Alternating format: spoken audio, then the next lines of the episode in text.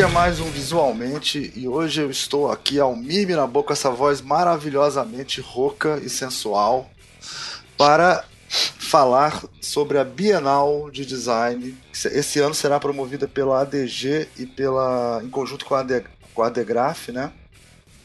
E para isso a gente trouxe dois conselheiros que sempre estão aqui presentes junto com, com a gente nos, nos, nos programas e tal. O Bruno Porto.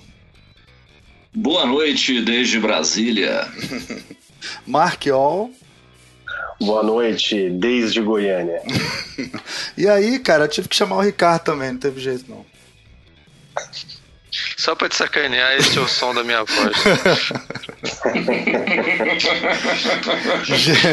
gente, o programa de hoje é um programa é, que a gente está fazendo especial, né? Então a gente não vai ter introdução, a gente vai entrar direto no programa, porque a gente está com essa data para divulgar, né? Tem que ser a data certa para divulgar a Bienal e tal, para a gente poder falar a tempo das pessoas poderem se inscrever, né? E tal.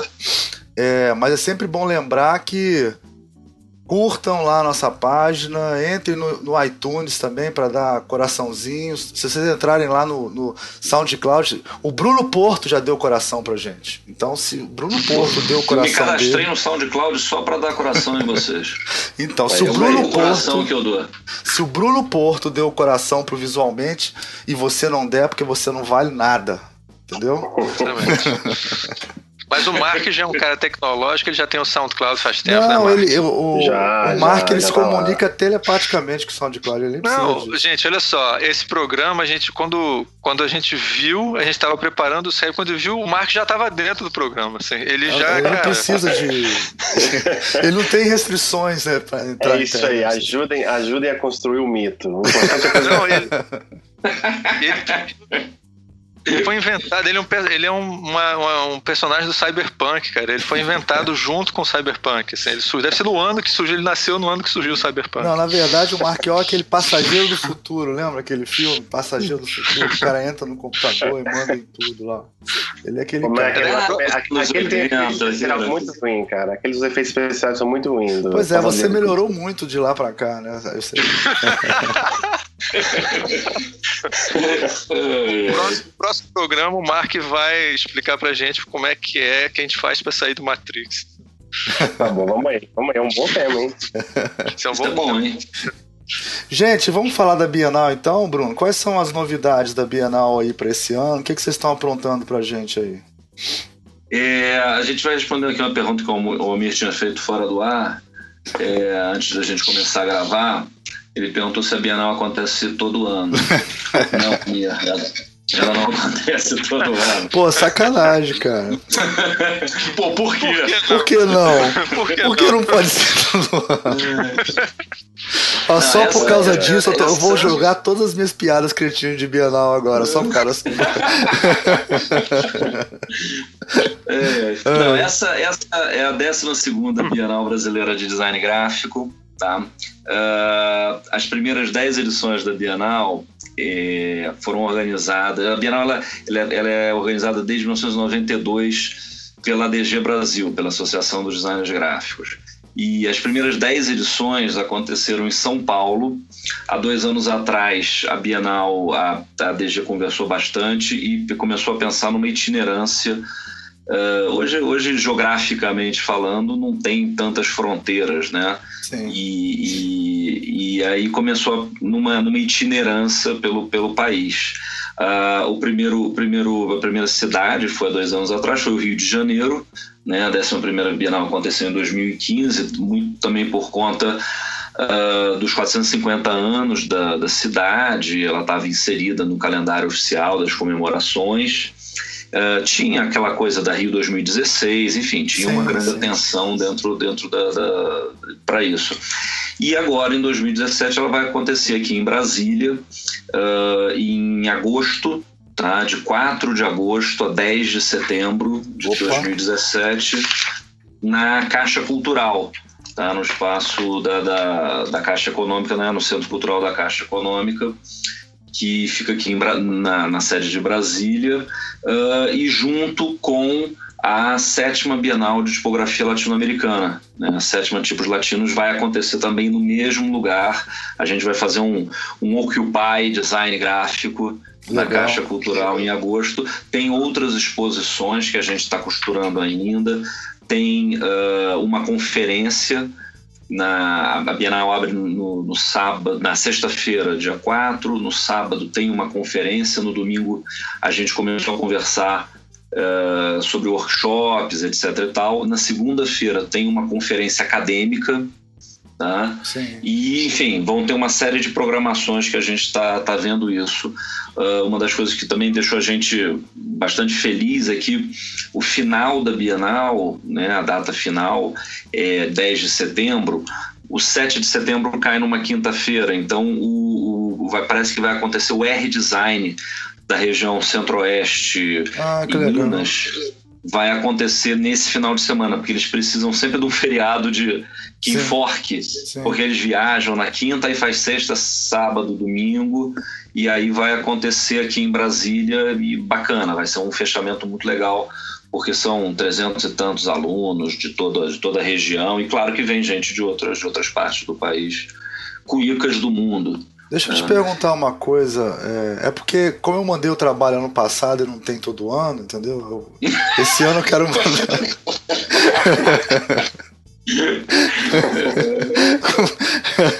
é, como, é que vai, como é que vai ser? Vai ser parecido com outra vez? Vocês vão montar aquela comissão lá dos notáveis maiores então, isso do? Daí, ex, exatamente, exatamente. E dessa vez a gente está, para variar, exagerando um pouco é, na verdade, essa é, a primeira, essa é uma Bienal diferente, né? não apenas porque, enfim, ela, a, Bienal, a 11 edição, já foi um pouco diferente da, das edições anteriores, tá? acho que aconteceram em São Paulo. Ela aconteceu no espaço de uma semana dentro da Semana Design Rio e tal. Então foi um, um período mais concentrado. Tá? É, essa daqui é a primeira Bienal que a DG está co-realizando com uma outra entidade, no caso a DEGRAF, Associação dos Designers Gráficos do Distrito Federal, que existe, que foi fundada em 2001 e tem um trabalho muito bacana, é uma associação local bastante, bastante forte, atuante, tem uma tabela né? de valores, bastante atuante. Uhum. É, é, e, e, aí é muito bacana, né? Eu, eu, eu, eu sou integrante, eu sou membro das duas e, e dá para você ver diferenças nas discussões quando você está discutindo nacionalmente e, em muitos casos, internacionalmente, uma coisa que a DG faz, e a DEGRAF. Então, não faz sentido a DG fazer uma exposição, fazer montar, trazer uma Bienal para uma cidade que tem uma associação e não fazer isso junto. Né? Até porque muitos dos, do, do, dos membros, por exemplo, o Haroldo Brito, que é diretor na, na, atual diretoria da ADG, ele é também membro da diretoria da ADEGRAF, da atual diretoria. Também é uma das coisas que está facilitando a gente fazer Legal. isso. Né? A Cláudia Almur, que está é, responsável pela, pela, pela é, pelo projeto gráfico dessa Bienal, ela foi da diretoria da DG, ela foi presidente da DEGRAF, também é das duas. Então, no, no fundo, no fundo, a gente está estreitando relações entre duas entidades. É, e ela e é aí, conselheira, né? E ela é conselheira também na atual gestão. Ela é conselheira. Conselho se fosse bom, né, Marquiol? Mas dá, enfim. É, é, conselho é uma maneira de dizer o seguinte: você não está assim na diretoria, mas a gente vai, vai usar, você vai abusar. Tu é um cara legal. A, é. Então, beleza, então beleza, eu sou conselheiro, falou Bruno, você já me dispensou. é, bom, mas aí a, a questão das, da, da, do trabalho, como é que esse trabalho vai, ele é avaliado? Ele, você inscreve o trabalho, as inscrições estão abertas, uh, estão abertas até o dia 19 de março, Tá? Elas abriram agora no dia 19 de janeiro, então são mais ou menos dois meses disso, de, de, de inscrições. Mas nessa edição, a gente resolveu uh, fazer uma opção de, de botar os preços da, da, das inscrições por lotes. Então, até o dia 15 de fevereiro, né, daqui a pouquinho, é, ela tem um preço mais barato. A inscrição está 130 reais por trabalho. Depois do dia 15, ela fica uh, a 150 até o dia 5 de março. E depois de 6 de março até o final, 19 de março, 180 pratas. Tá? É, na verdade, você tá, precisa é comprar esse crédito agora, porque ele está mais barato. Você pode escrever o trabalho, botar informação, mandar imagem, trocar até o dia 19 de março, até as 23h59 do dia 19 de março. Mas o ideal né, é você ter uma ideia do que, que você vai enviar para a Bienal, quer dizer, você, né, os designers, as agências, etc., e comprar os créditos agora, porque sai mais barato. A gente está fazendo isso, a gente está vendo que isso é uma forma de, enfim, de N-design, de cursos, etc. Tal, que funciona, né, dá uma ajuda, enfim, a, a, organizar essa história. Então a gente falou, bom, vamos testar isso é, dessa vez, tá? E o júri é, a gente está montando ainda, a gente costuma, na verdade, anunciar o júri depois é, o júri completo após o final das inscrições, justamente. As inscrições estão abertas no site, lógico, né? Tá estão site. abertas no site. Tá Depois a gente coloca o site. Lá. Exatamente, que é o bienaladg.org.br. É, e, o, e, o, e, o, e o júri são 40 categorias. Tá? Nossa. Tá? Então, na verdade, são. Mentira, são 40 subcategorias, né? São, são acho que oito, são oito categorias né, em, em identidade, identidade branding, impressos editoriais, promocionais, embalagens, tipografia, projetos espaciais, que é sinalização e ambientação, digitais e áreas de fronteira em que o design gráfico lida com outras áreas projetuais, por exemplo, com produto, com moda, com artes plásticas e tal. Então, dentro disso, a gente tem 40 subcategorias é, de trabalhos. Uh, o júri, cada categoria, cada subcategoria é avaliada por três pessoas e, obviamente, nenhuma dessas pessoas está julgando o seu pró próprio trabalho, ela não participa. Então, a gente espera até o final das inscrições e aí a gente confirma o júri.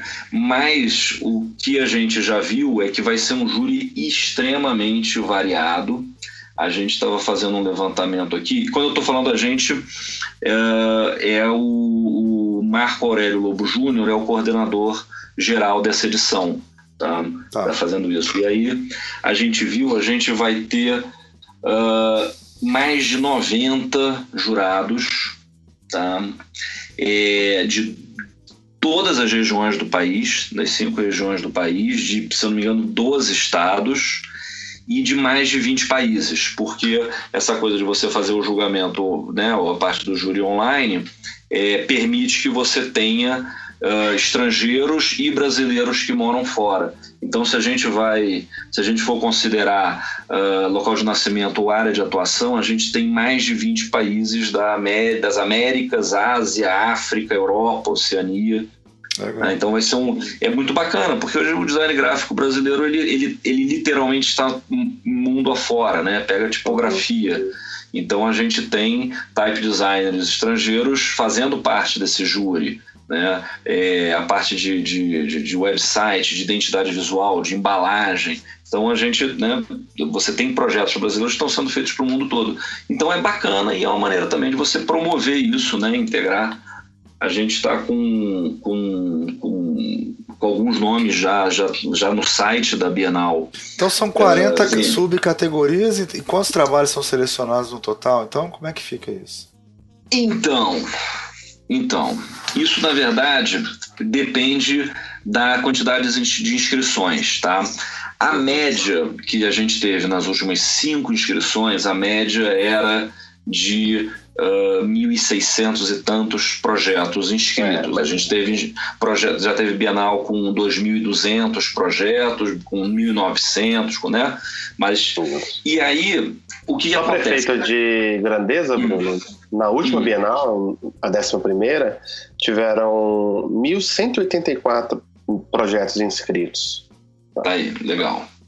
É, é, o que acontece é que a amostra até então ela era uma amostra extremamente física. Tá? E você não tinha como fazer, dentro das áreas onde, onde a Bienal ocupava, uma amostra que tivesse muito mais do que 300 projetos. O que, que acontece? Você inscreve uh, 2 mil projetos e você seleciona 300, você está deixando de fora mil e 600 certo. e tantos projetos. É. E nesses projetos tem trabalhos muito bons.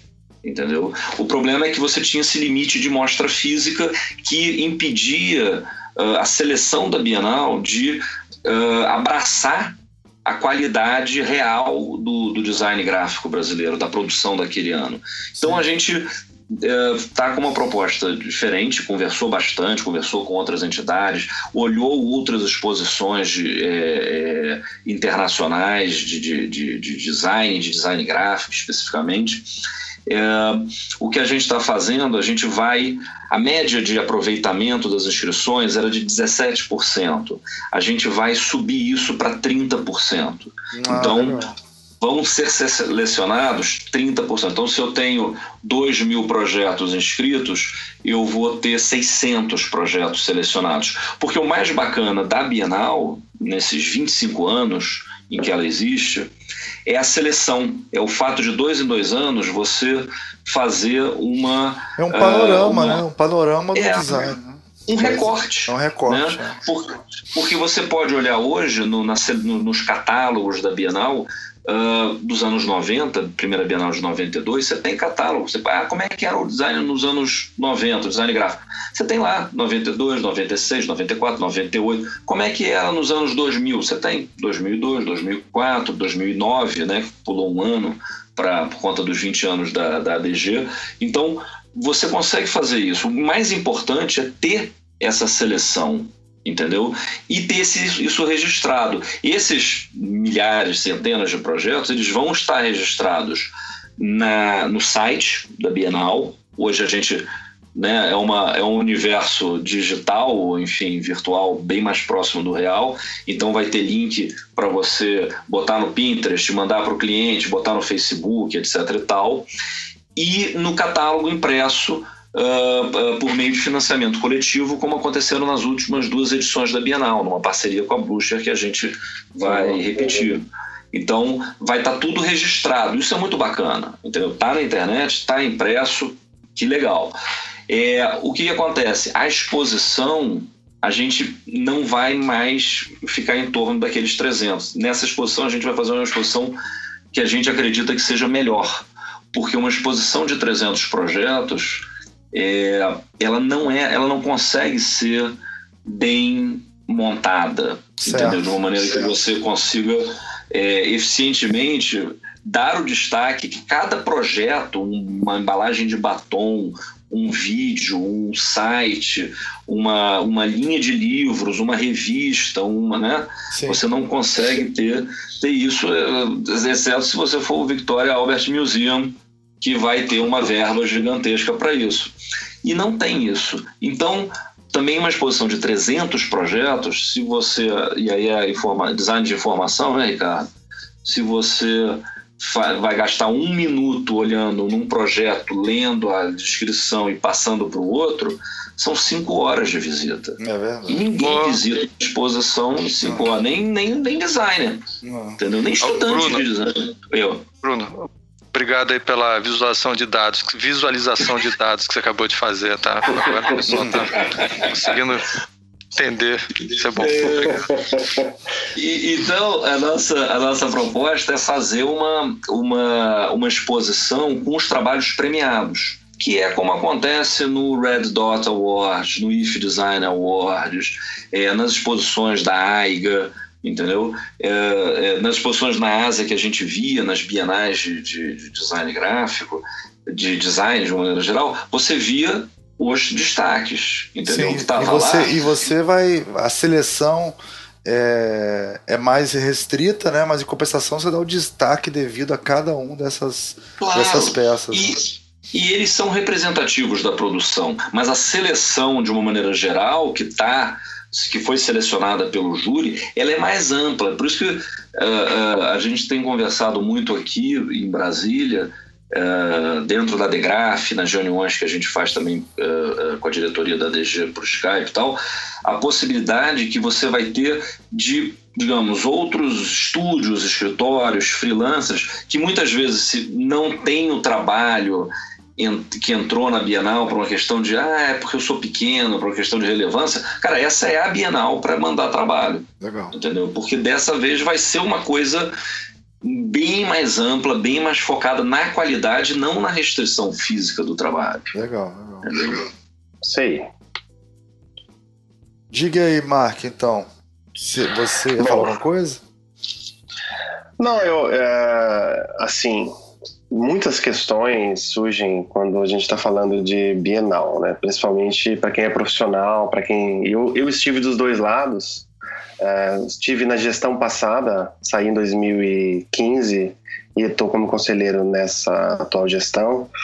E a gente sabe que é, e, sendo do, do Centro-Oeste, sabe, para a gente é um orgulho poder receber uma Bienal aqui, porque lá nos anos 90, quando eu ainda era estudante, a gente olhava para aquelas bienais que aconteciam apenas em São Paulo, a gente, a gente de certa forma, se sentia um pouco desestimulado porque parecia uma coisa muito longe e difícil de ser alcançada. E quando você vê, mesmo com todas as dificuldades que as gestões da ADG têm para realizar um evento desse porte, lembrando que qualquer participação de qualquer diretor, qualquer coisa que alguém faça para a DG, ela é sempre pro bono. A gente não ganha nada para isso. Pelo contrário, até para você ser diretor, a gente tem que pagar anuidade. sabe? A gente é, é assim. Pra gente, a gente tem que inscrever trabalho, a gente tem que pagar para inscrever o trabalho. E é um, um, amor ao ofício mesmo, sabe? É, isso que o Bruno falou, para mim é uma das questões mais relevantes, assim, da, de, da existência, da razão de ser de uma Bienal. Quando eu vejo que, que existe um registro organizado, qualificado, com comentários de 1992 até agora, sabe? A gente muitas vezes perde a perspectiva histórica de como que a profissão evoluiu no Brasil. E eu acho fundamental o que a DG faz, o que a Bienal faz, mesmo com toda a dificuldade, para tentar mostrar uma perspectiva para gente, para saber de onde saímos, para onde vamos e qual foi o percurso. Isso, isso é importante. E vindo agora para o Centro-Oeste, pelo menos é, é, não sei, eu não sei se eu falo por todos que não são do eixo, né? A gente, como a gente se refere a vocês, cariocas e paulistas. Ah, e aí? É muito importante, sabe? É muito importante. Isso, isso fala, isso fala alto para quem está no Centro-Oeste, para quem está no Norte, para quem está no Nordeste. Sim. Porque isso é importante. Isso você, você mostra para essas pessoas, para esses profissionais, que é possível que a coisa está saindo do centro, indo para outros lugares, e isso, para uma questão de identidade, identificação, é muito importante. Boa, estimula muito a produção local, estimula o ensino, estimula o aperfeiçoamento. Né? O, o, essa coisa da gente fazer uma série, enfim, aí todos os eventos, a, a DG sempre que faz a Bienal, ela tem uma programação paralela muito grande, a Degraf tem uma produção Uh, tem, tem, tem, uma, tem uma, uma frequência de eventos aqui de profissionais, de estudantes, trazendo gente para falar. É, é, a gente vê como isso capacita, estimula, aperfeiçoa, ajuda ao, ao, ao ao empresário, enfim, ao comprador de design, aos serviços públicos. Não é, enfim, Brasília tem essa, essa certa vantagem e você está conseguindo trabalhar próximo a pessoas que vão uh, para bem ou para mal, né, influenciar o, o, destino da gente, né, Os rumos, né? ter decisões nesse sentido, entendeu?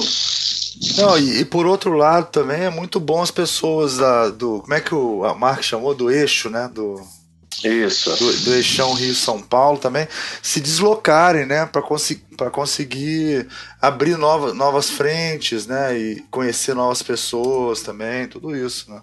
Quer dizer, então é muito importante que os estudantes consigam se deslocar aqui do Rio e ir para aí, né? É, é... A Brasília está no centro, né? É, a Brasília está no centro já... do Brasil, né? Exatamente. Não é, é, à toa que o Niemeyer, o Lúcio Costa queria. o Lúcio Costa e o. Queria? Não, ele conseguiu. Conseguiu.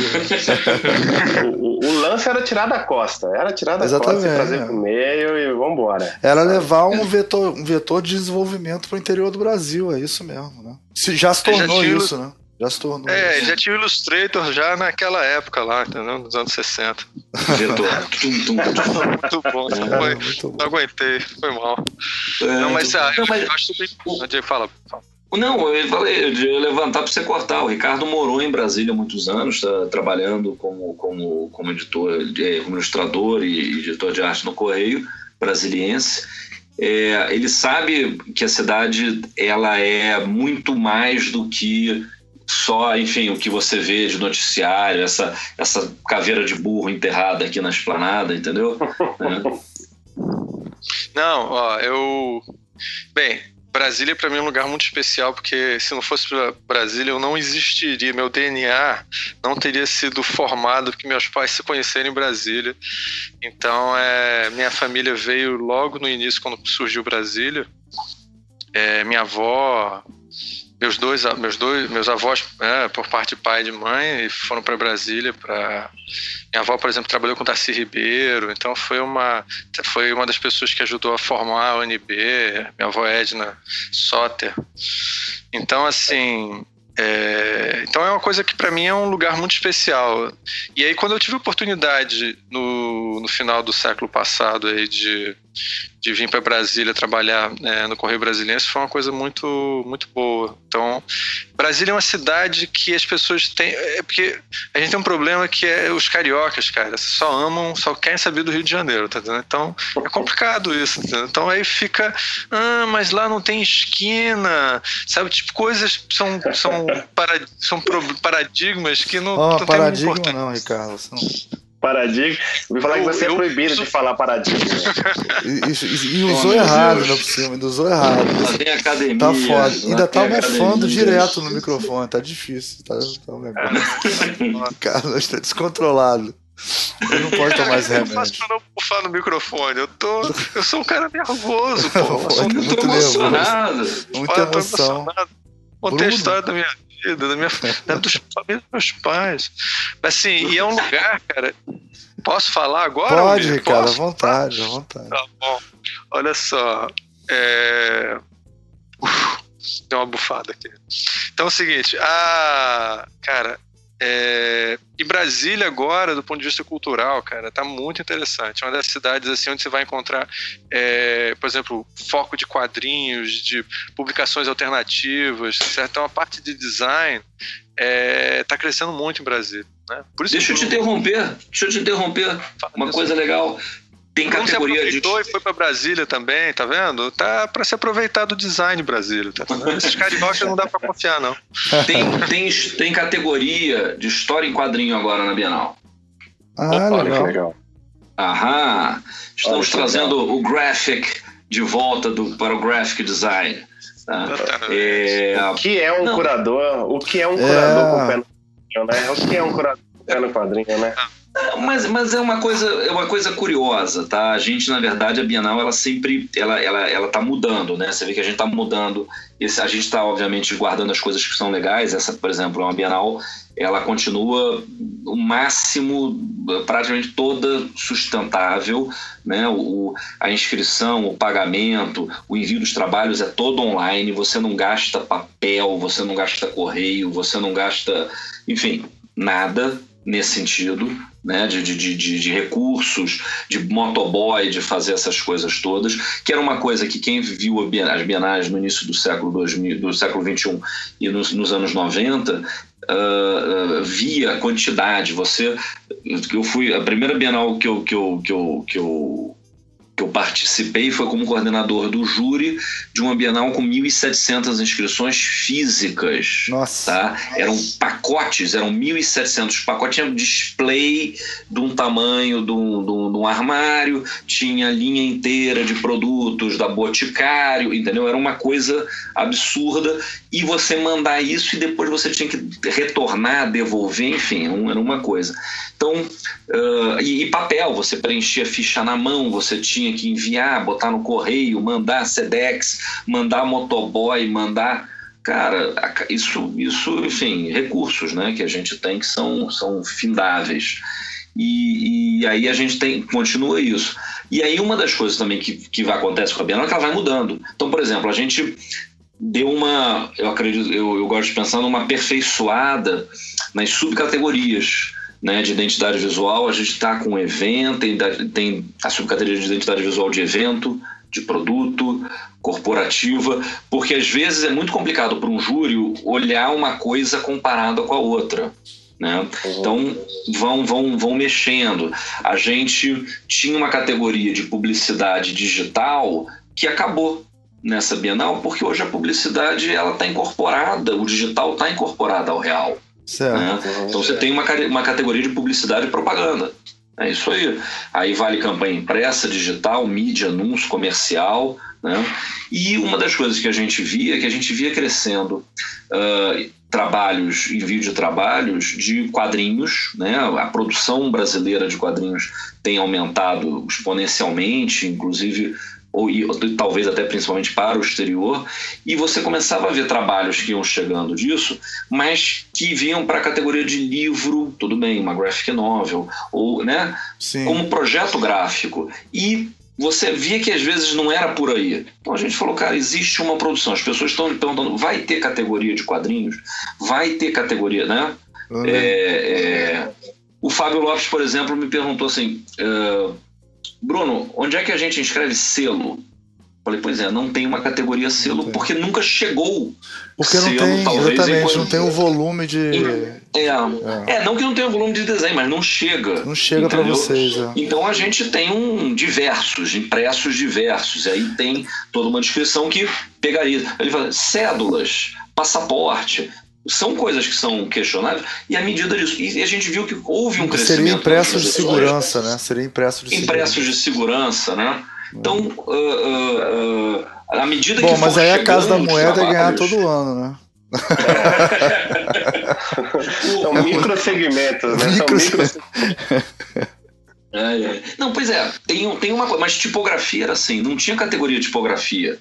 E aí a Cecília inventou de fazer uma coisa de tipografia quando ela foi uma das curadoras e tal, e virou uma, uma categoria. E, virou, e era uma categoria geral. Era tipo assim, tipografia, mandar fonte. Tem, não tem Cara, nada mandava... de design de serviço ainda não, né, Bruno? Ainda não. Mas é, um, é uma coisa que deve pintar no futuro também, né? Vai chegar no futuro. Sim, a mesma coisa com lettering, entendeu? As pessoas falam, onde é que eu mando lettering? Aí você fala, bom, vamos lá. Não tem uma categoria de lettering é, porque a gente está vendo que, na verdade, o lettering ele é, ele é, ele, ele é utilizado dentro de um, de um objetivo.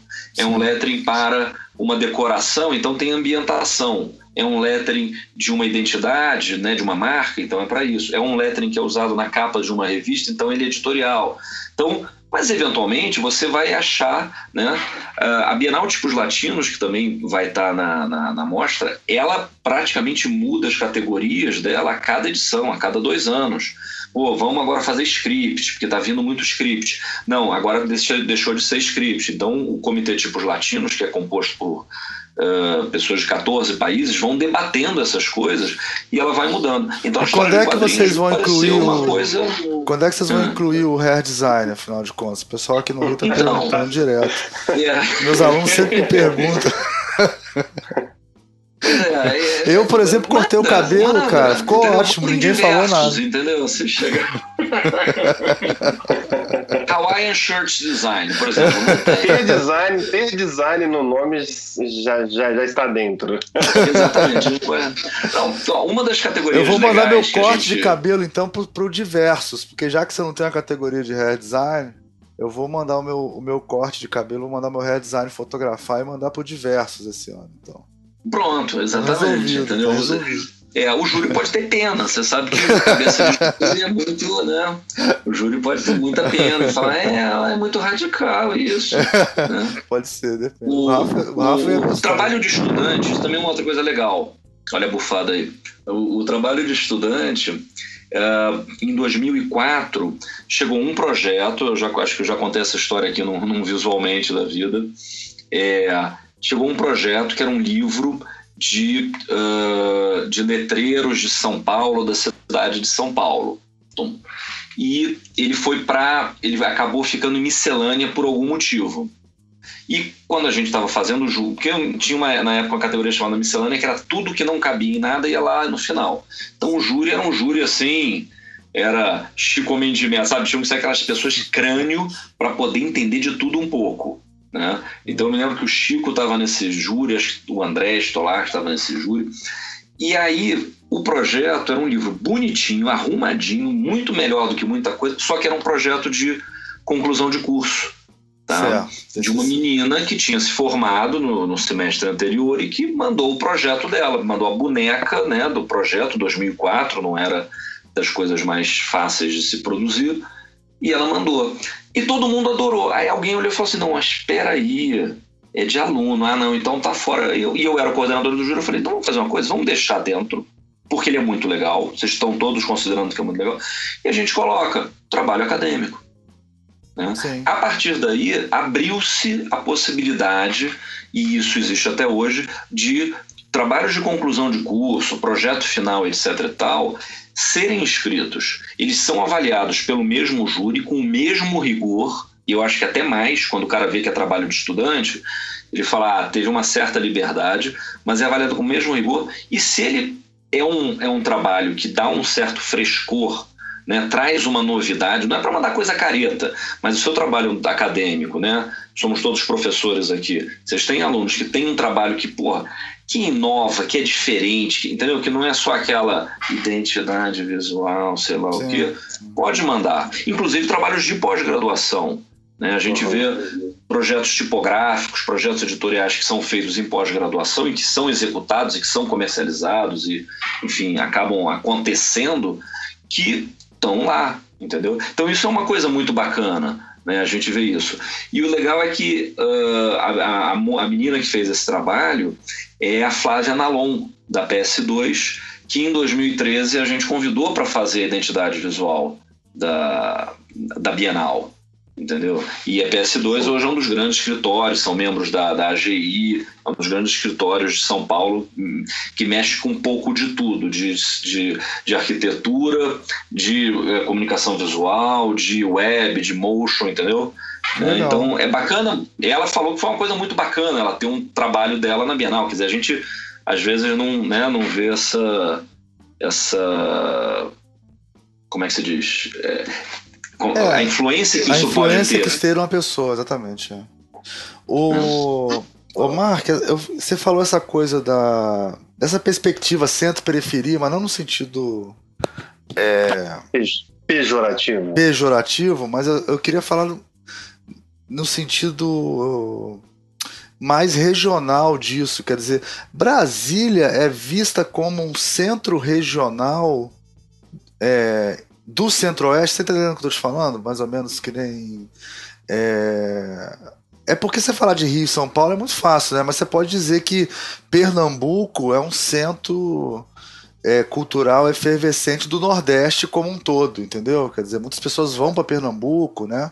De, de alguns, alguns estados né, e tal. existe, olha, essa, existe essa relação entre Goiás e, e, Distrito Federal ou não? Você acha que está já.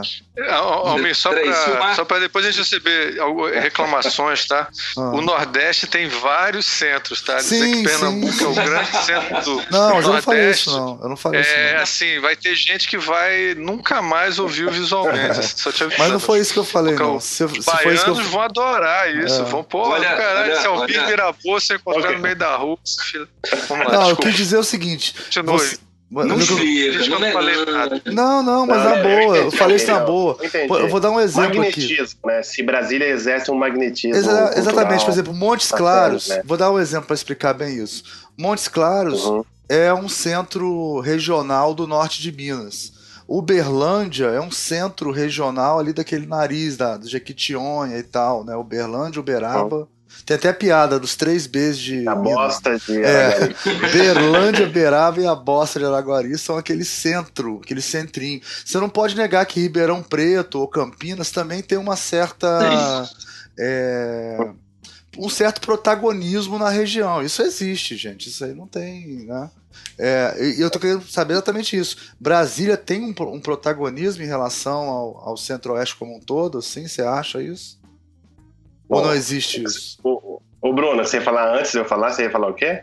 Não, eu interrompi o, o Mark, pra, pra, na verdade é o seguinte: Goiânia tem uma. Eu, eu, eu, o Goiânia exerce um, um magnetismo muito grande sobre Brasília, dentro do, do aspecto cultural principalmente, né? da, da, da cena independente, uh, uh, da produção de design, dos estúdios. A gente teve isso, né? Dizer, a gente pôde ver isso quando teve o 24º Unidesign, que foi em Goiânia, né? a, a, a riqueza, as pessoas, os, os locais, a, enfim... É... Mas, mas, deixa eu explicar, você é carioca. Você é carioca. Eu sou do Centro-Oeste. Desculpa aí. Então fala eu sou, real. Eu sou super rachado, rachado. Tem alguns contextos históricos para isso, né? Uh, a gente sempre tem que pensar que são duas cidades muito novas. Muito novas. Goiânia tem 86 anos. Brasília tem 56 anos. Então tem 30 anos de diferença. É, é muito comum você encontrar pessoas em, em Goiânia que ou nasceram em Brasília, os pais vieram de Brasília, da região de Brasília, do entorno, sabe? E tem uma relação meio de amor e ódio, assim, entre Goiânia e Brasília, uh, por questões regionais, etc. Mas uh, existe uma espécie de, de admiração mútua. Em algumas áreas, uh, Brasília exerce uma influência.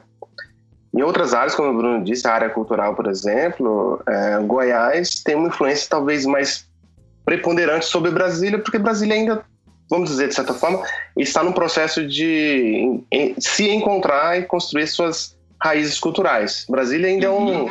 Legal. ainda é um caldeirão, né? Brasília Sim. tem carioca, paulista, gaúcho, Sim. nordestino, tem tudo, né?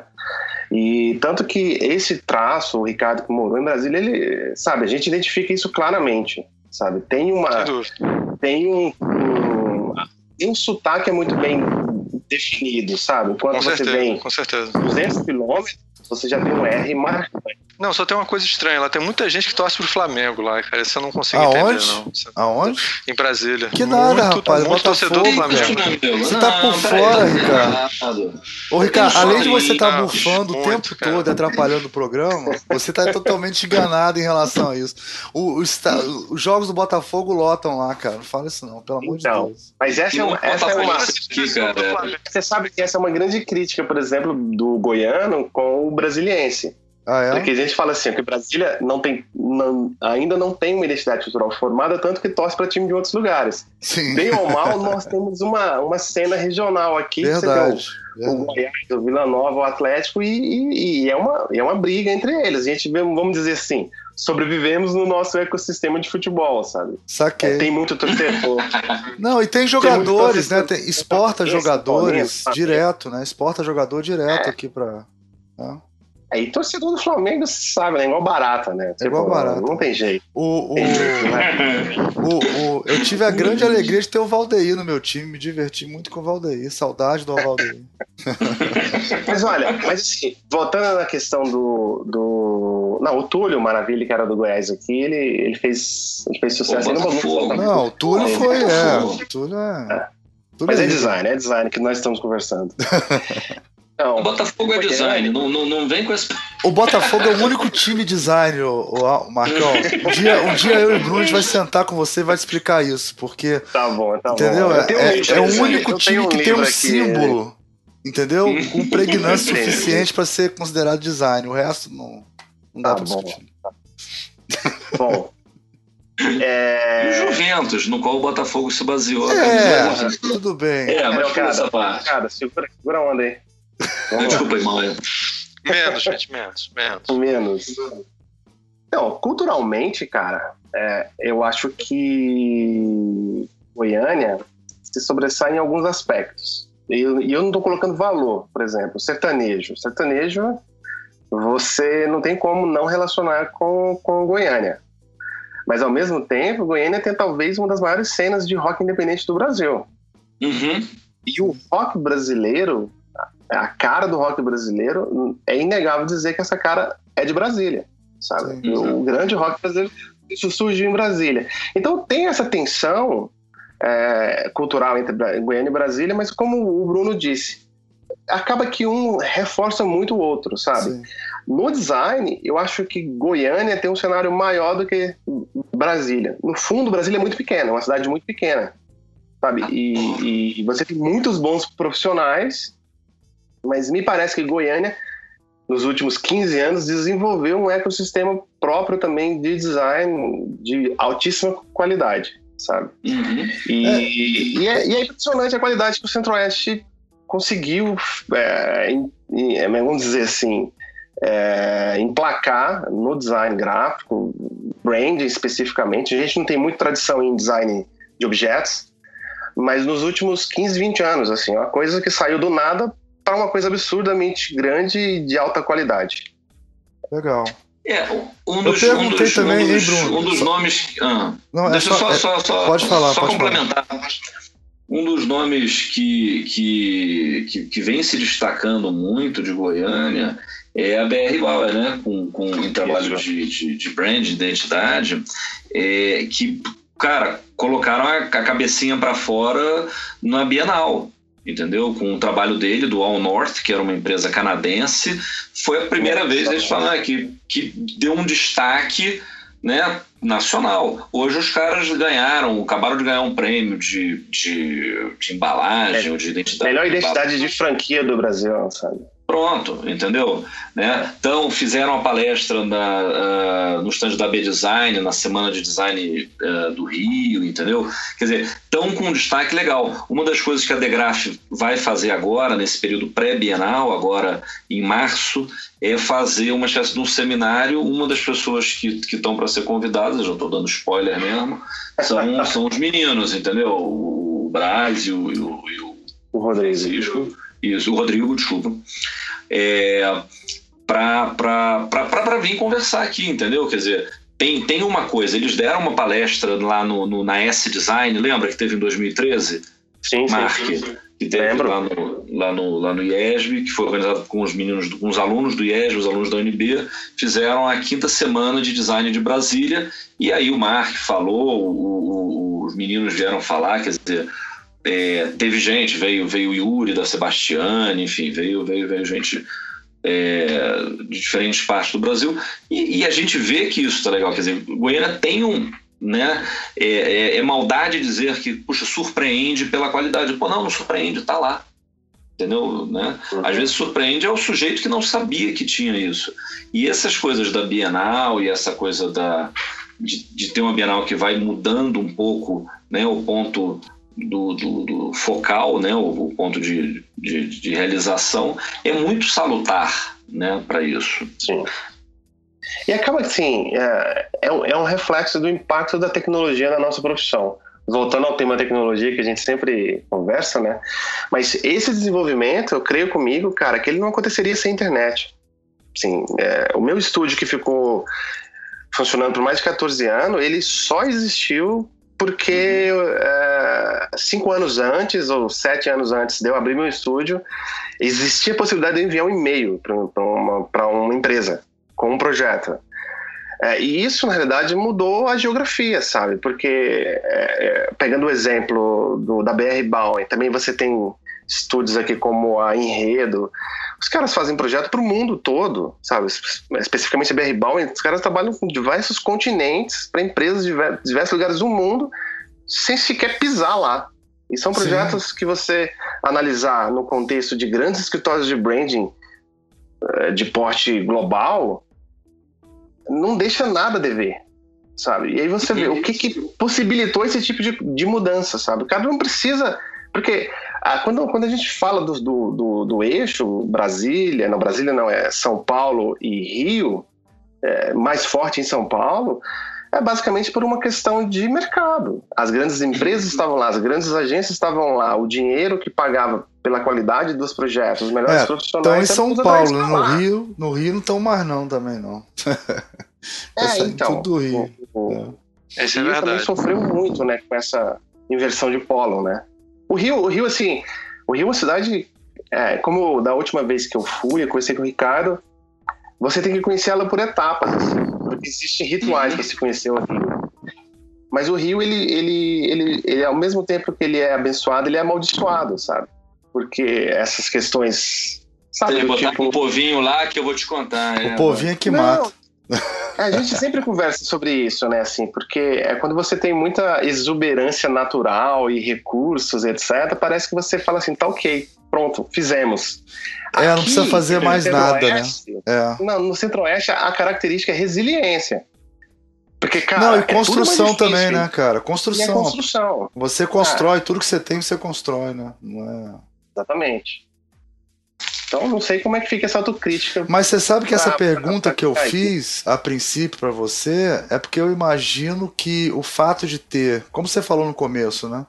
Mesmo sendo em Brasília, deve ter um deslocamento, deve ter bastante público, né, de, de, de Goiânia interessado em design, que vai poder ter essa oportunidade de ir perto, né, assim, e, e, e Brasília tem essa coisa de que você é meio perto de tudo, né? Eu e Ricardo, a gente foi num congresso o último SBDI foi em, em Brasília, né? Brasília. Brasília. E, foi, e foi super legal, cara, assim. E, é verdade, e... vocês vieram aqui, é verdade. É, foi super legal, assim, e, e até é uma coisa que a gente deve aconselhar aos alunos, né, cara? Vai para Brasília porque é um museu ao céu aberto, né? Tipo assim, você vê. É.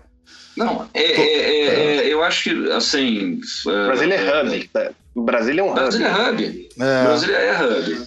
Você tem que conhecer. É muito engraçado, eu as pessoas agora, estou morando aqui há, há, cerca de cinco anos. Ah, não, eu estou indo aí, tá, pô, não, nunca fui a Brasília. E eu não posso falar absolutamente nada, porque eu vim para Brasília uh, quando, em, a primeira vez, acho que em 2009, 2008, entendeu? Eu já, porque minha mulher é de Brasília e a gente estava morando fora e veio para o Brasil e, e acabou dando um pulo aqui. É, e pelo amor de Deus, meu pai é arquiteto, entendeu? Né? Meu pai, o, o Niemeyer, fez, foi, foi orador da turma do, do, do, de formatura do meu pai. Meu pai é um arquiteto com, com, com uma formação bastante modernista não tem né? Trabalhou com, com, com Lúcio Costa, trabalhou com, com, com Oscar e tal. O, o padrinho do meu irmão trabalhou na construção de Brasília, o Ivan Zettel era arquiteto da, da, da de, do Niemeyer, quer dizer, né, era, era, um dos, era uma das pessoas que arregaçava o meu também, eu tava lá. O meu também, é. Bruno, mas o meu foi de pedreiro mesmo, cara. Não, mas, mas é, é, incrível, e você vê em Brasília, eu me lembro que tinha o Congresso Nacional na nota de 100 cruzeiros. Né? É. Então você olha e você fala, uau, pô, que legal. E quando você vê aqui, é muito interessante, você está vendo um monte de cenário né? É, de, de, de, de televisão, você está passando isso. E, e, é absurdo as pessoas não conhecerem Brasília. Também principalmente acho. estudantes de design, Também qualquer acho. design, sim, gráfico, produto, arquitetônico, porque isso tudo, de novo, da mesma forma que as fronteiras geográficas estão estão ficando cada vez mais imperceptíveis, as fronteiras entre as áreas de, de, de, de é, profissionais no projetar também né? Você tem equipes muito mais, por mais que você tenha segmentação daqui e dali, você precisa ter equipes eh, multidisciplinares e interdisciplinares para desenvolver os projetos que esse século XXI apresenta como, como desafio. Né? É. E, e, e, Brasília é uma, é, uma, é uma aula em muitos sentidos. Entendeu? Mas, Almir, só, só completando a, a sua pergunta, é muito comum, por exemplo, pegar um carro aqui e assistir um show em Brasília, sabe? Sim, é, foi nesse esse sentido que eu perguntei. em Brasília, vir em Goiânia, é, esse contato Sim. é muito fácil porque a gente está cerca de duas horas e meia, três horas. Sabe? Que eu vou te falar, eu Montes Claros é longe pra caramba de Brasília, são oito, seis horas de viagem, sete horas de viagem, sei lá. Mas eu também já fiz isso, já peguei carro, a gente saía de Montes Claros e ia para Brasília para ver show naquela época tinha show grande em Brasília e tal. Assim.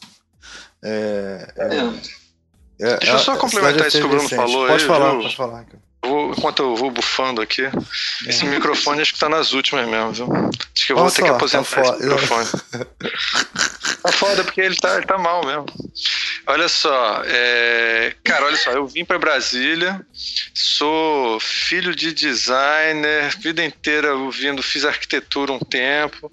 Então, assim, cara, eu não sei se é uma coisa pessoal. Para mim, Brasília é uma das cidades mais bonitas do mundo. Assim, eu acho. É, mas é uma curiosidade de designer. Eu acho que é um tipo de turismo de designer. Assim. Então, se você, esse que o Bruno falou, não tem muita. Tem, tem a ver mesmo, assim. Quer dizer, você, cara, você, você a gente tem a maior, uma das maiores obras é, de design do mundo. É, um é, projeto é modernista inteira. em grande escala, em escala monumental, é Brasília. é Brasília. Brasília. No seu melhor e no seu pior também. Exatamente. É. claro, como tudo. É, você vê lá as pirâmides do Egito estão caindo aos pedaços, entendeu? Mas a gente é. vai lá dar uma olhada, entendeu? Não deu certo. O microfone, o microfone. Não era, pra, não era pra ser eterno. O microfone do Ricardo tá caindo aos pedaços, quanto mais as pirâmides. Microfone do Ricardo, que nem modernista é, não tá lá dentro das pernas, entendeu? Eu posso, eu posso correndo, eu posso. Pode, desculpa. Perdão, pode Perdão, continuar. Não, Bia, deixa eu falar que você economiza a voz. Então, do que eu tava falando sobre Brasília, cara? Olha só, Brasília é. Então eu acho assim, cara, é, é uma oportunidade vocês conhecerem uma cidade que você não vai encontrar em lugar nenhum. É, é, eu acho linda a cidade acho, e muito interessante para quem tem cultura de design, arquiteto, designer gráfico, designer de produto. Então acho que é uma, um lugar para você conhecer mesmo e aproveitar que você vai ver a Bienal. E é um lugar que está fervescente culturalmente, assim, seja no rock, seja na quadrinho. Então assim, é uma no choro, choro, um choro é muito forte lá em Brasília. Sim, sim, a gente chora muito aqui. e os clientes também, né? Você e os clientes choram. Hum. Tem uma feira, tem uma feira ali também atrás do daquela torre que fica na direção oposta ao, ao palácio, né? Que é uma feira uhum. tipo uma feira popular, assim, que vende coisas. na torre de TV, né? Hã? Atrás da torre de TV. É. Torre de TV, é. Torre de TV. Também é, é pitoresco, é, é legal. Mas, mas é uma coisa, eu vou aproveitar, em vez de você ficar citando essas, essas feirinhas aí, é uma coisa bacana mesmo. Pode tá falar, chique. É uma coisa chique, porra. Tem uma, tem uma. Olha só que interessante. Isso é uma das coisas mais interessantes que eu vi lá em Brasília. É, eles têm uma loja de turística, assim, de objetos típicos de Brasília. Mas como o Mark acabou de falar, como é que a gente vai falar de, da tradição de uma cidade que tem quantos anos? Você falou, Mark? 53, é... né? Eu acho, deixa eu ver. É, Brasília de 60, né? Vai fazer 50. Brasília de 60, oficialmente de 60, vai fazer 57 57. agora em abril. Pois é. é e aí, 56 anos. 21 então, de abril. Na loja, eles trabalham muito com o modernismo. A tradição, tipo, o, sei lá, cara, o, o, o equivalente hoje em dia, aqui que você vai no Rio de Janeiro e vê o Rio Antigo, vê o, o, o Pão de Açúcar e tal, lá é helvética, é, é sinalização em helvética, é, é é, é, são os combogós, é a arquitetura de Brasília, é o o modernismo é a tradição lá. Cara, isso é uma coisa incrível, né? É, isso daí é. Dá um programa essa porra, tá sim, sim. Ali é um projeto, loja, é um projeto modernista. Isso é, isso é Brasília. Desculpa, qual, você sabe qual é o nome da loja, Marco? BSB Memo. Isso. aí. BSB Memo. Depois você põe o link embaixo. Então é uma loja com os produtos muito legais. É, tem uma coisa. Tem uma outra coisa muito legal também, uh, que, eu, que eu também, de novo, é um pouco. É, que é bastante a cara de Brasília que é o, a Fundação Atos Bulcão, que também comercializa produtos do Atos, cópias, etc e tal, também muito, muito, muito bacana. Enfim, é uma coisa recente. Mas é, vale a pena, viu, Bruno, rapidinho, só é, explicar um pouco que o Atos Bulcão, é, Atos Bulcão, ele, ele é famoso pelos, pelos murais que ele faz é, usando padronagem meio abstrata e figurativo abstrato, né? E uhum. isso é, marca a cidade inteira. Só o pessoal saber, porque às vezes a galera não, não conhece o Altos Vulcão, né? E também, assim, quem, quem vier para o Bienal, cabe, além de visitar os, os monumentos históricos modernistas, visitar a UNB, né? Para para ter uma ideia do plano original do que era a faculdade pública no Brasil, né? Aquela visão do, do como é que é o nome? Do Darcy Ribeiro, né? O campus ele é incrível. Eu estou estudando lá agora e, e, tendo essa experiência de entender um pouco como que aquele campo funcionava e colocar no contexto histórico Sim. de vamos dizer ditadura, como que aquela como a coisa toda funcionava. É uma, é uma assim, eu acho um campus lindo, sabe? Vale a visita também. É, o, o, além dessas coisas todas de, de, de, Brasília, né, você tem o, o Memorial JK, que tem uma exposição bastante clara, você tem o, o, eu ia dizer o Museu da Imprensa, não se chama Museu da Imprensa, me fugiu o nome agora. Aqui. Aliás, isso é uma coisa boa, viu? E no, e no, no Memorial JK tem um mausoléu mais. Cara, é, é eu não sei, eu, eu, eu mistura de lindo e bizarro que é, parece um disco voador, cara, assim. Tipo, é, é muito fora do filme. Cara, é cenário de filme dos, tipo do Star Trek, sabe? Assim, você entrou e tem um negócio. É, é você foi lá, Almir, você vai se sentir em casa, Almir. Lá.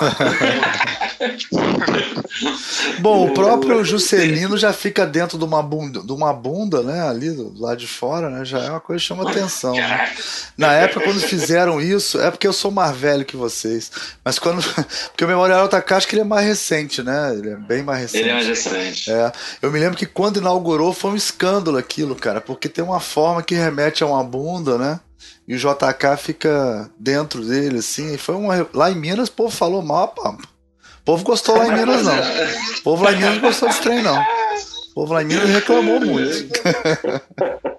É, além da, das coisas normalmente que você tem para ver em Brasília, ligadas, enfim, à história, à arquitetura, é, de uma forma geral, uh, a gente está procurando transformar agosto agora de 2017 num mês muito bacana para se visitar Brasília, quer dizer, visitando Brasília, ou estando em Brasília, ou pegando o carro, como o Mark pega, e vindo para Brasília, para uh, eh, ver outras, outras coisas. Né?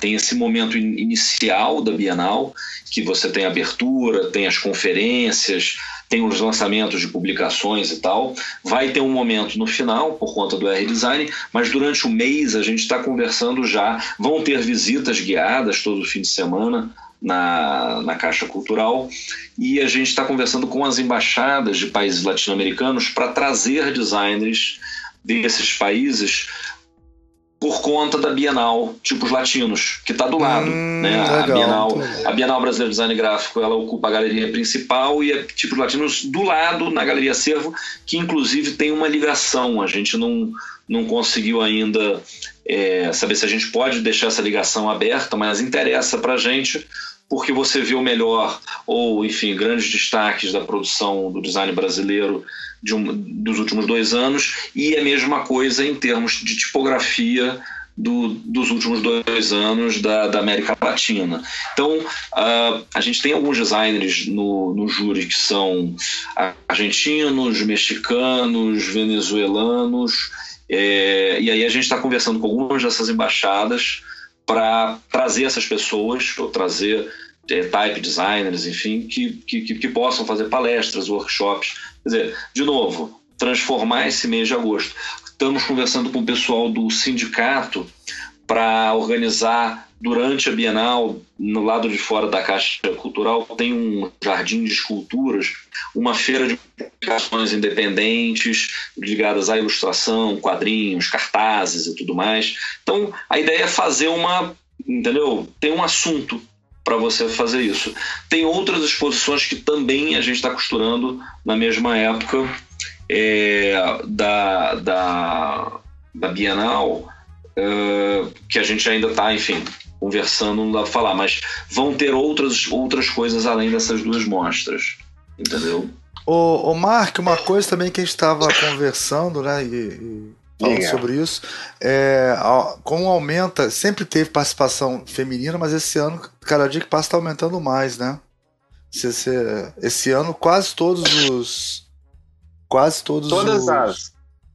Tô aqui, opa, deu Oi, uma, uma travada aqui na. Isso foi um espirro assim que você deu? Que ah, não, então, isso. Uh, uma das coisas que a gente tem agora, todas as subcategorias, é, a gente tem pelo menos Uh, um... Bruno, nós somos esquerdistas totalmente inclusivistas. Sim, muito, muito, bem. Não, em todas as categorias, a gente. É, cada, cada, cada subcategoria é julgada por três pessoas. Tá? A gente está tentando, é, na maioria delas, em relação, pelo menos na maioria que é, é em que, isso, que é cabível, tá? a gente ter um estrangeiro na, no júri.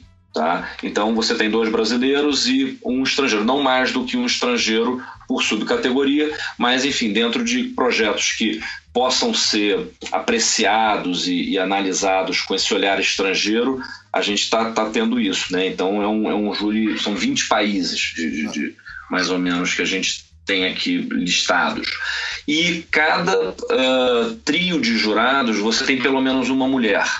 Tá? É, um, é uma coisa de, enfim, a gente vê na, na, na, tradição que você tem muito homem trazendo trabalho, agora a gente tem designers, mulheres maravilhosas que já fazem parte constantemente do júri, mas aí, quando eu estou aqui começando a separar, eu falei, não, não, mulher aqui, mulher, mulher, mulher. É importante, entendeu? Legal. É, é importante, é representativo. Sim, entendeu? sim, sim, é, sim. Hoje a gente tem, eu acho que assim, dos, dos dos, é, dos confirmados, né, ou das, da, das confirmadas, a gente já tem a, a Bebel Abreu, a Flávia uh, Zimbardi, é, a, que está nos Estados Unidos, a Issi Guia, que está na África do Sul, uh, a Olivia Ferreira, do Rio de Janeiro, a Sara Stutz, de São Paulo, o, a Tatiana Sperrack, do Rio Grande do Sul, Tá? Isso assim dentro das que já estão confirmadas uh, no júri. Tem muito mais. Legal. Né? É, eu posso fazer uma pergunta para você, Bruno? Oh, claro, Mark. Por que não? senhor, Bruno, senhor Bruno Porto, curador da 12ª Bienal de Design Gráfico. Por que eu deveria enviar os meus trabalhos para a Bienal? Boa pergunta, boa pergunta. Boa pergunta. E, na verdade, quem, quem, quem vai te responder essa pergunta é André Stolarski, entendeu? O, o André fez uma, uma o André, o André deu uma justificativa, isso, gente, isso tem um, um, vídeo na internet do André explicando por que, que você deve enviar trabalhos para a Bienal. Você deve enviar trabalhos para a Bienal se você acredita que o seu trabalho ele é relevante para a discussão do design gráfico brasileiro. Se você produzir um, um trabalho que você acha que tem a acrescentar nessa, nessa história do design, do desenvolvimento, que ele é relevante, que ele inova, que ele tem uma qualidade especial, você manda esse trabalho. Porque o, o André mesmo falou, ele falou, olha, eu participo da. Ele participava de todas as bienais, desde, desde que ele, ele se entendia por, por gente, por profissional. E o importante não era você ter o trabalho premiado, nem selecionado, era você enviar o trabalho para ver, para ele ser discutido, entendeu? Para ele fazer parte de uma discussão que o júri tem quando ele faz essa análise em relação à produção daquela época, daquele, daquele. Ô, Bruno, me, me deu uma parte, me deu uma parte. É, isso, isso é muito importante que você está falando, porque isso aconteceu comigo quando eu enviei um projeto. Uhum. Meu escritório é, chamava Nitrocorps, e o, meu, o, primeiro projeto que, eu, que a gente enviou foi para a oitava Bienal, se eu não me engano, uhum. e foi um catálogo que era o portfólio do estúdio. E, e no N-Design em Brasília, uh, aconteceu do André estar tá lá dando palestra e a gente sair para tomar um café junto.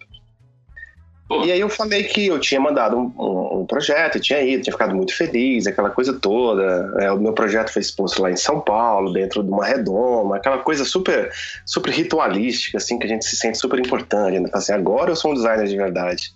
Aí ele falou assim, não, Aí ele falou assim: foi eu que escrevi o texto do seu portfólio. E ele me falou que era o portfólio sem eu falar para ele. Ele era um portfólio com capa tal, com tal, tal, papel tal, assim, assim, assado. Uhum. E isso para mim foi tão importante porque o cara, ele se deu o trabalho de não só ver, mas de ver, comentar, analisar e escrever algo interessante sobre, sobre o trabalho.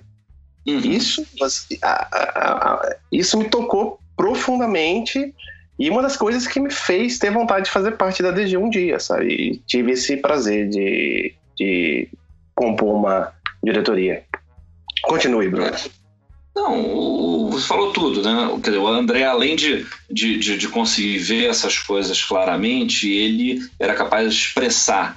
Então eu sempre senti que eu devia mandar o trabalho para a Bienal, para o trabalho, digamos, estar lá. E estar lá não é nem estar lá na mostra, mas é estar lá na discussão, entendeu? É você entender, sabe?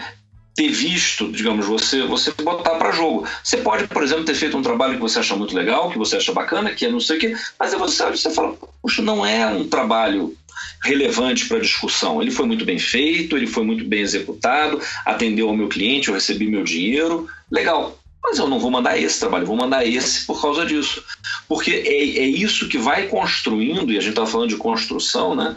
É isso que vai construindo o design brasileiro. São as referências, são as influências, são os modelos, são os bons resultados, são os maus resultados. É isso que vai fazendo, vai fazendo isso. Então, é, é, você mandar o trabalho para a Bienal, como você, você viu, né? o André ele, ele fez isso na, na, na oitava Bienal, na sétima eu escrevi todas as legendas dos 360 e tantos trabalhos selecionados, eu quase morri.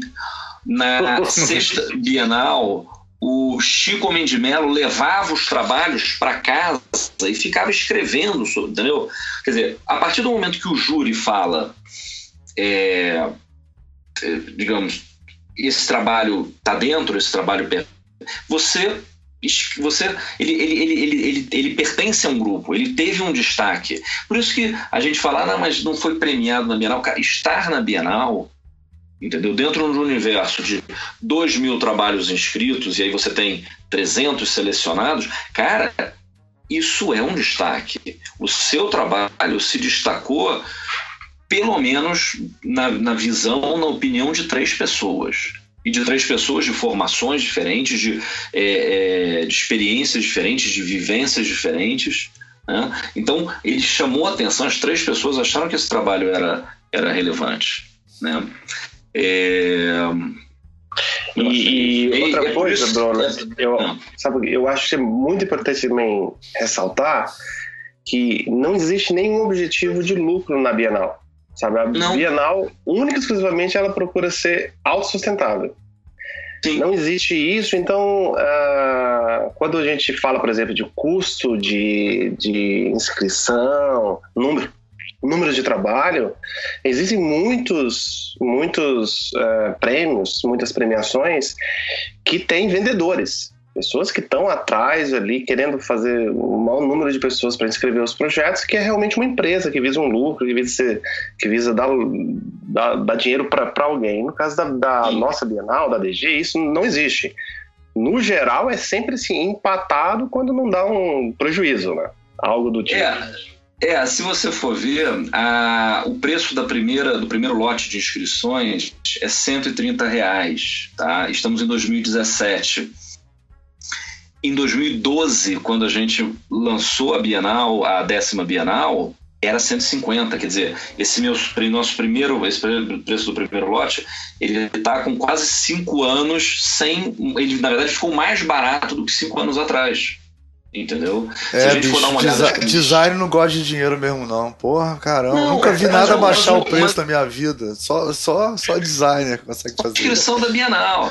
não, mas o melhor, o, o, objetivo da Bienal, na verdade, é Sim, que você permita a acessibilidade das pessoas enviarem os trabalhos, entendeu? Não adianta você Tem cobrar 500 gente... e ninguém mandar, né? Quer dizer, você quer que pois quanto é. mais gente mande, melhor pro, pro design. Ou, ou você fazer um prêmio que já custa caro para escrever e depois você ainda tem um hanging fee muito claro. Boa parte das premiações internacionais, você, ao ter o seu trabalho selecionado, você paga de novo uma grana, acho que às vezes até maior do que a inscrição, para ele, digamos, estar exposto, ir para o site, etc. E tal. Na Bienal da DG, o objetivo da, da, da Bienal da DG e da DGRAF, essa edição é, em correalização, é você permitir que as pessoas, que os brasileiros, designers brasileiros, enfim, designers, diretores de arte, publicitários, agora quadrinistas, enfim, designers de maneira geral, enviem seus trabalhos para essa discussão. É para isso. O júri é todo voluntário, todo o trabalho que está sendo feito é, é, é, é, nisso. O que se cobra dessas taxas é para você ter quase montar a exposição, poder botar o site no ar, imprimir é, fazer uma. Ah, imprimir o catálogo não, porque ele vai para fora, né? Vai ele vai para o crowdfunding, foi a, foi a solução. A, é. gente, a gente descobriu que quando a gente fez a décima Bienal, a gente falou: não vamos fazer catálogo impresso, vamos fazer um, um app gratuito que baixa. Baixava o app gratuito e as pessoas, mas e o catálogo impresso? Não, não, não vai ter. Mas e o catálogo impresso? Aí lá chegou e falou: não, peraí, que você quer catalogar? Quem que topa fazer um crowdfunding? Aí 330 pessoas, 333 pessoas falaram: eu topo, eu pago tanto.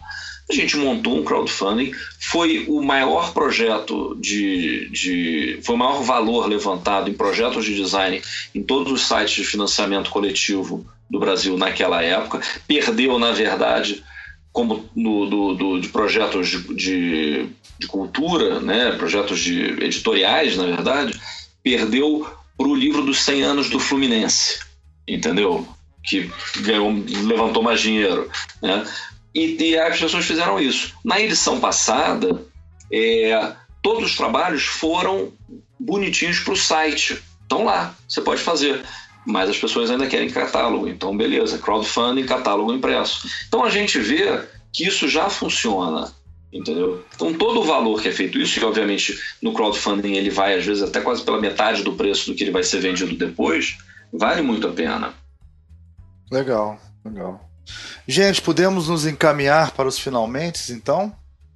Claro. Se a gente não começar logo, cara, porque só o Ricardo tem que fazer duas considerações finais, entendeu, Bruno?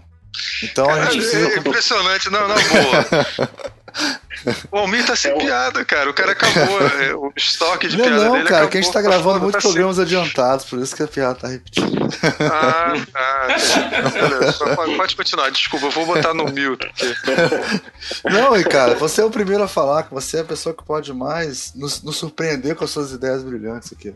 Ah, então, então eu posso fazer duas então considerações vou... finais? Pode, cara. Eu vou tomar uma água enquanto isso você e fazer pode. um Nescau e fritar um ovo, aí eu volto. Você sempre tem esse poder de fazer isso. Ai, meu Deus. Já que eu vou fazer mesmo, viu? então faz a é. primeira agora, duvido ter homem de fazer. Faz a Cara, caralho, Almir, você não tá vendo que hoje em dia a gente não pode mais fazer essas piadas, cara? Eu, te, eu tento explicar Tudo as coisas. Tudo bem, a gente pode entre a gente, a brincadeira não tem ninguém ouvindo. Pode falar.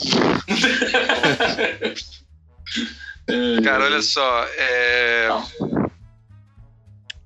Gente, infelizmente, o, o, o, a gente tem em vários lugares do Brasil cabeças diferentes pensando o que, é que o design vai fazer, o que, é que ele deve fazer e, e o que, é que é certo e será que a gente está Acho o seguinte, a DG é uma, é uma tradição brasileira, a gente está há muitos anos é, é, batalhando para isso, cai governo, sobe governo e a DG continua lá. Então, assim, é, cara, se você acha que tem um. Vou, vou, vou botar aqui que a gente foi sempre positivo, vou levantar a questão negativa. Se você acha que tem uma coisa errada no DG, participe, tá certo? E mude para DG ser melhor. Eu acho que. É, e a Degraf também, que está aí participando, tá? Não podemos deixar de mencionar isso. É, um, um é a DG e a Degraf, as duas juntas fazendo parceria. Então, eu acho que é um momento é, importante. É uma coisa que vai sair que não vai ser, é, não é Rio São Paulo, é Brasília, tá? Então, gente, eu acho que isso é um, eu acho que vocês irem para Brasília, conhecerem o centro do Brasil, eu estou falando isso do fundo do coração mesmo, tá?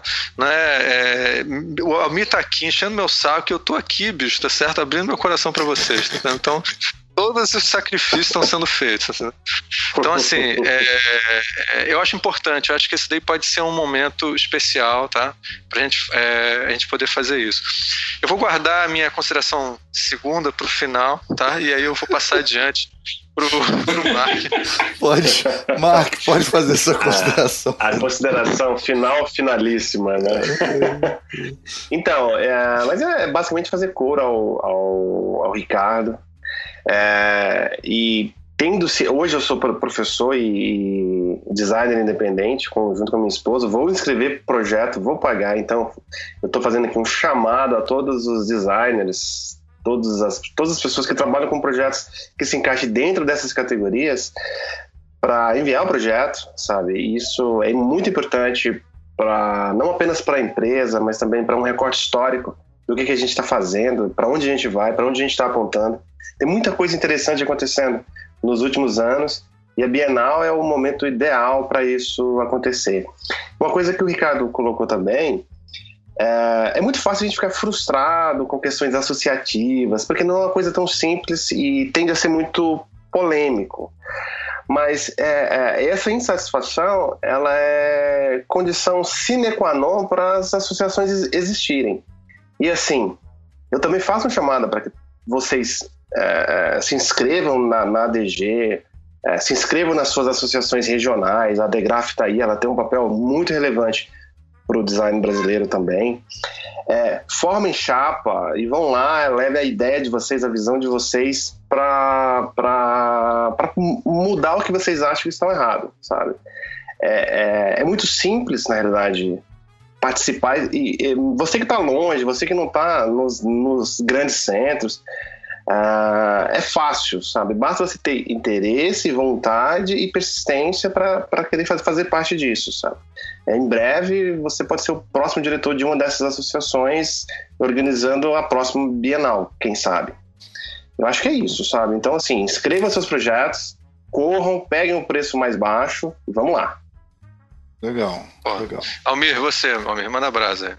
Eu acho que a gente discute muito essa coisa de regulamentação da profissão, né? A gente já falou muito sobre isso aqui, já fizemos programas sobre isso e tal. É, eu acho que a regulamentação é importante, eu sou dos que defende e tal, mas eu acho que mesmo que se você não seja a favor ou que você não. A participação de, de nós designers quanto é, politicamente é muito mais reforçada quando a gente está junto em associações, né? Eu sempre dou um exemplo, cara, que é bizarro eu, eu tocava numa banda de baile que fazia shows para motociclistas. Encontro motociclistas, né? Vocês sabem o que é isso, né? E aí, cara, o, o cara. Os caras fazem tipo uma festa por dia, assim, né? De. de de encontro de motociclistas. São, são mais de uma por dia, dá 500 por ano, na verdade. E eu tocava, eu tocava todos os dias, cara. Eu tocava todo dia, tinha show pra fazer, sabe? Esses caras, eles tinham uma associação deles aqui estadual, aqui no Rio. Eles elegiam dois deputados estaduais, cara. Os motociclistas do Rio de Janeiro. Quer dizer, então não é uma questão de, de ser contra ou a favor, né? Ou como a gente vai fazer essa nossa inserção política, se vai ser através de regulamentação, se não vai ser através de regulamentação. Cada um vai ter sua opinião, vai ter sua experiência e tal. Mas o importante é, independente disso, a gente tem que ter participação política, né? Enquanto a gente não for uma classe que tem essa essa, essa articulação entre si, que consegue fazer a Bienal, nem que não seja todo ano, né, porra? Fazer a Bienal de design. Você vê, né? Nem ninguém é perfeito. Ninguém, é perfeito, é perfeito, nem é todo ano tal. e, e a, gente, a gente tem que, agora falando sério, a gente tem que se articular, né? A gente tem que estar presente, a gente tem que estar no palco, a gente tem que ter nosso local de fala, né, cara? Então você vê que quando acontece alguma coisa, vai estar tá, tá a OAB lá, né, para reclamar tal, as associações, né, do, dos engenheiros e tal, a gente não tem isso. Então, quanto mais a gente puder fortalecer esses movimentos e essas pessoas que estão aí. Porque quando o Mark falou assim, um dia você vai ser diretor da DG, quase foi rogando uma praga no garoto, coitado. Assim, tipo assim. e aí você vai ver o que é bom. Que é bom fatosse. Aí você Mas vai é... experimentar o que é hater. É, exatamente, ser hater. É... Mas isso que você tá falando, Almi, é muito importante, cara. A gente foge da discussão política, sabe? E a única solução para os problemas é através da política, cara. Sim, é a única solução. Sim. É a única solução. É Vem para cá nem que seja para jogar ovo, entendeu? No, no, no Congresso, não sei, enfim. Sim, né? Atropelar. Pô, você vai aqui, você pode tentar atropelar uns, uns caras, entendeu? É De repente você acerta. Eu já tô vendo a cena, o cara jogando ovo aí. O que, que você tá fazendo, Paulo? Pô, o Bruno Porto que mandou o ADG, eu tô aqui, ADG ovo, mandou. Bruno Porto. Bruno Porto aí mandou jogar esse negócio. Foi associação, a associação, baile da associação. é... é. É isso, gente. Ricardo, você vai falar de novo ou o Bruno pode falar? Não, não, agora é o Bruno, agora é o Bruno. Então tá bom. Eu fico pro final. Bom, é, é, é agradecer a, a, a, vocês pelo convite, agradecer a quem está escutando pela paciência, pedir desculpas, enfim, pelo Ricardo e tal. Ninguém, ninguém é perfeito, né? Ah, ah desculpa, ele está aqui. Eu estou aqui. Tá? E, não, enfim, é a vigésima, olha, são 25 anos de Bienal Brasileira de Design Gráfico.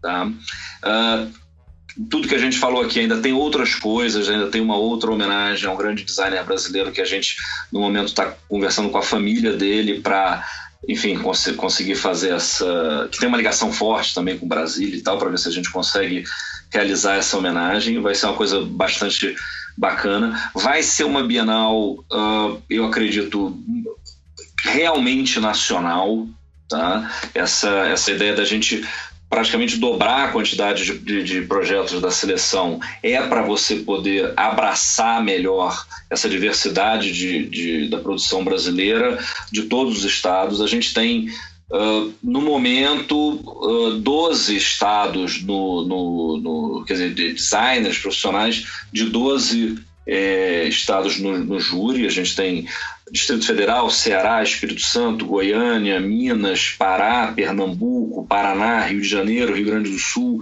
Santa Catarina e São Paulo. Né? Pelo menos essa, esse é o, é o plano que a gente está fazendo por agora. Esses desses aí acho que estão quase todos confirmados.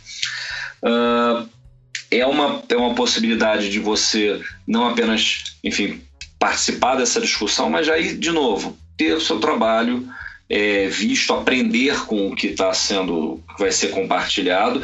Em outros países, né, também de novo, do nosso corpo de júri, se a gente for contar com o, a, origem do sujeito, onde ele está, a gente tem pessoas de 20 países diferentes.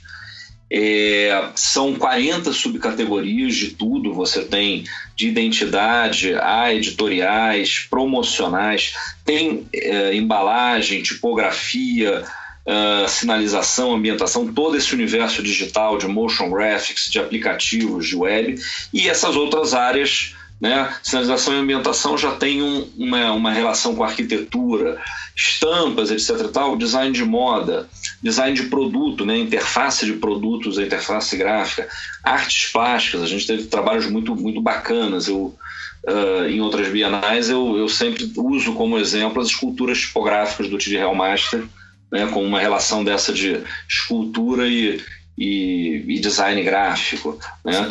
Uh, quadrinhos agora, né? Quer dizer, a gente tem infográficos. Inclusive, Ricardo Cunha Lima é, é jurado da categoria de, de, de infográficos. É, tá? é, e que a gente, dele. Né, é, ele recomendo... deu até uma bufada, né, na hora.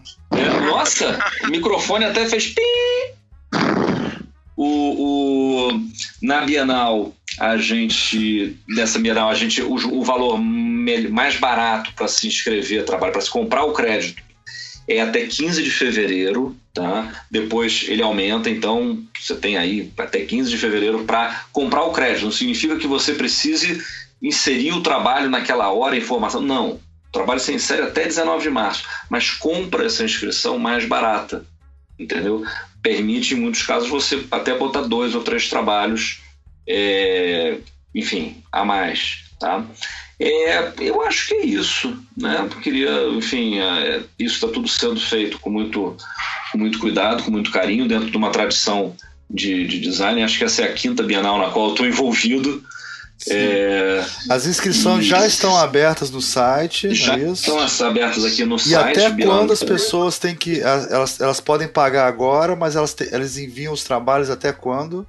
19 de março. 19 de março é a data limite. Então a gente tá. Já data tá, limite. Esse programa vai sair é, agora no começo de fevereiro, então vai dar um tempo legal das pessoas. É, Tem uma semaninha, dez dias aí pra galera comprar o crédito. E aí depois Sim. você põe o trabalho. Sabe, Legal. dá aquela olhada na estante do escritório, da coisa. Os alunos, quer dizer, professores e, e alunos, uh, dá uma olhada, vê se nos últimos dois anos não teve um projeto de conclusão de curso que se destacou, que sabe, pode ter virado até realidade nesse meio tempo, coloca tanto de graduação quanto de pós-graduação. Tá? Tem o nome do, do, do, do, júri, ou pelo menos alguns dos, dos jurados confirmados, a gente já está no site. É, a gente tem um, um FAQ de perguntas frequentes que surgem é, e tudo mais. E, enfim, tem o canal de, do, do um, help desk lá no, na, no site da Bienal, caso tenha alguma dúvida, tenha alguma coisa. Muito bem. E agora, para concluir, a última. Consideração final do Ricardo Cunha Lima. A última Gente, consideração final do Ricardo Cunha Lima. Gostaria de agradecer a presença de dois amigos muito queridos. O Mark eu só vi uma vez pessoalmente, mas como ele é uma pessoa virtual, assim, eu acho que a gente já tem uma amizade pela internet que conta de anos, tá certo? Mas é verdade, é, é muito bom. E, mas gente. É muito... Você viu o Mark? Eu não vejo, eu nunca vi o Mark. Ele é... Eu vejo um avatar, eu acho que parecido com ele. E, gente, é... então é isso, ó. Uma, então uma coisa que é o seguinte, cara, terminou esse programa, dá uma olhadinha no, no site da DG, tá certo? Vamos, vamos ver que parada é essa, tá certo? Porque tem toda uma geração de estudantes aí que acho que podia estar Se você for de Brasília, dá Degraf também, né? Muito bem. É isso aí. É isso aí, obrigado. Nos vemos na Bienal. E é, meu. Valeu. Até mais, pessoal. na Tchau, Bienal. tchau. Tchau. Boa tchau. noite, valeu.